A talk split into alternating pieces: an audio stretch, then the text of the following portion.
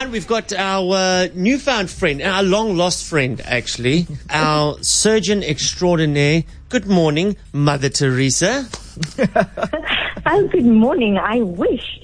Yes, uh, we're speaking to Dr. Liana Roodt, who's the founder, director, and hands on surgeon at Project Flamingo, doing the work of angels out there. So, Doc, we jumped on board with your great foundation with Lotto Star towards the end of last year, and there's a mammoth task ahead of performing 200 odd breast surgeries this year. Absolutely. I am very happy to announce that we got right into it from about end of October. As it stands, we've already performed 40 surgeries. Wow. Yo. And Saturday at Groote Hospital, we have another eight surgeries scheduled. And at all the other hospitals, soon to follow, early in February, lists are full. We are ready to go, go, go. We really, really aim and are on track to complete the 200 surgeries that we set out by October this year. What do you think is the main cause of breast cancer in particular, or one of the main causes? Is it mm-hmm. is it is it things you do in your lifestyle, or is it more genetic, or perhaps a bit of both? Yeah.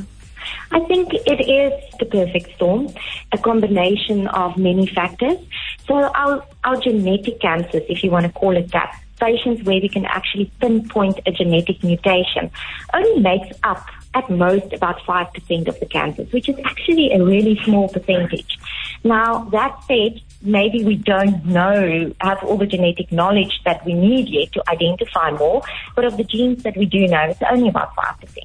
The rest of the patients, we're not sure. And I think what we what we're learning is that it is a combination of lifestyle factors, you know, the usual culprits, poor diet, poor exercise, smoking, obesity, stress, and poor sleep hygiene. You know, um, those things all contribute. Like they say, the body keeps the score, and sometimes, you know, it just creates the perfect storm for a disease to actually occur. If you're worried about something, don't sit on it.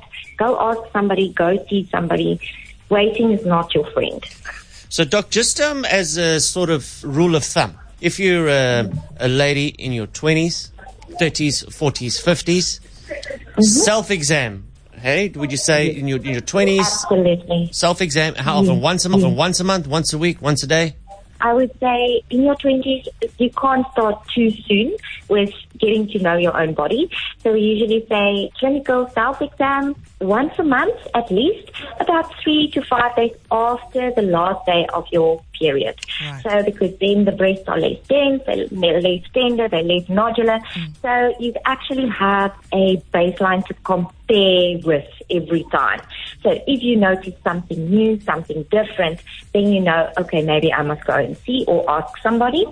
And then if you are a patient that has a, a strong family history, so a genetic risk, go speak to your doctor and let him do a, a formal risk profile on you to decide when you should start with other forms of screening like an ultrasound or a mammogram. There's various modalities that can be used to help you manage your, your risk and do your screening. But educate yourself, inform yourself, and get involved with your own body. And what age, if you would you say that women should start going and getting the professional advice? Again, rule of thumb stuff. Professional advice, as in a mammogram.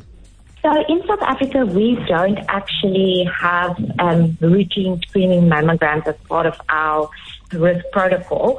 In the US, the guidelines is for women above 40, and the UK and Canada changed the guidelines for women over the age of 50. And I think everybody is sort of moving in a direction where we individualize patients. It's not a one rule for everybody. So for me, I think the best rule is actually go see your gynecologist or your breast surgeon or um, your GP that's got an interest in women's health between the ages of 35 and 40. Discuss all these things, get a good clinical assessment, get a risk profile done, and then go from there to get your individualized sort of screening protocol done.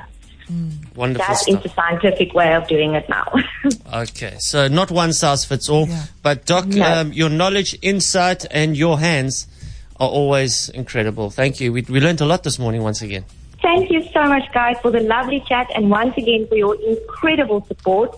We won't be able to do any of this work if it, if it wasn't for the generous heart of people like you No, guys. no, no, no, no, no. Please, please. We don't want any credit here. It's, it's all you and your great team of surgeons and the Star Foundation. Thank you very much, Doc. We'll chat again next Thanks. month.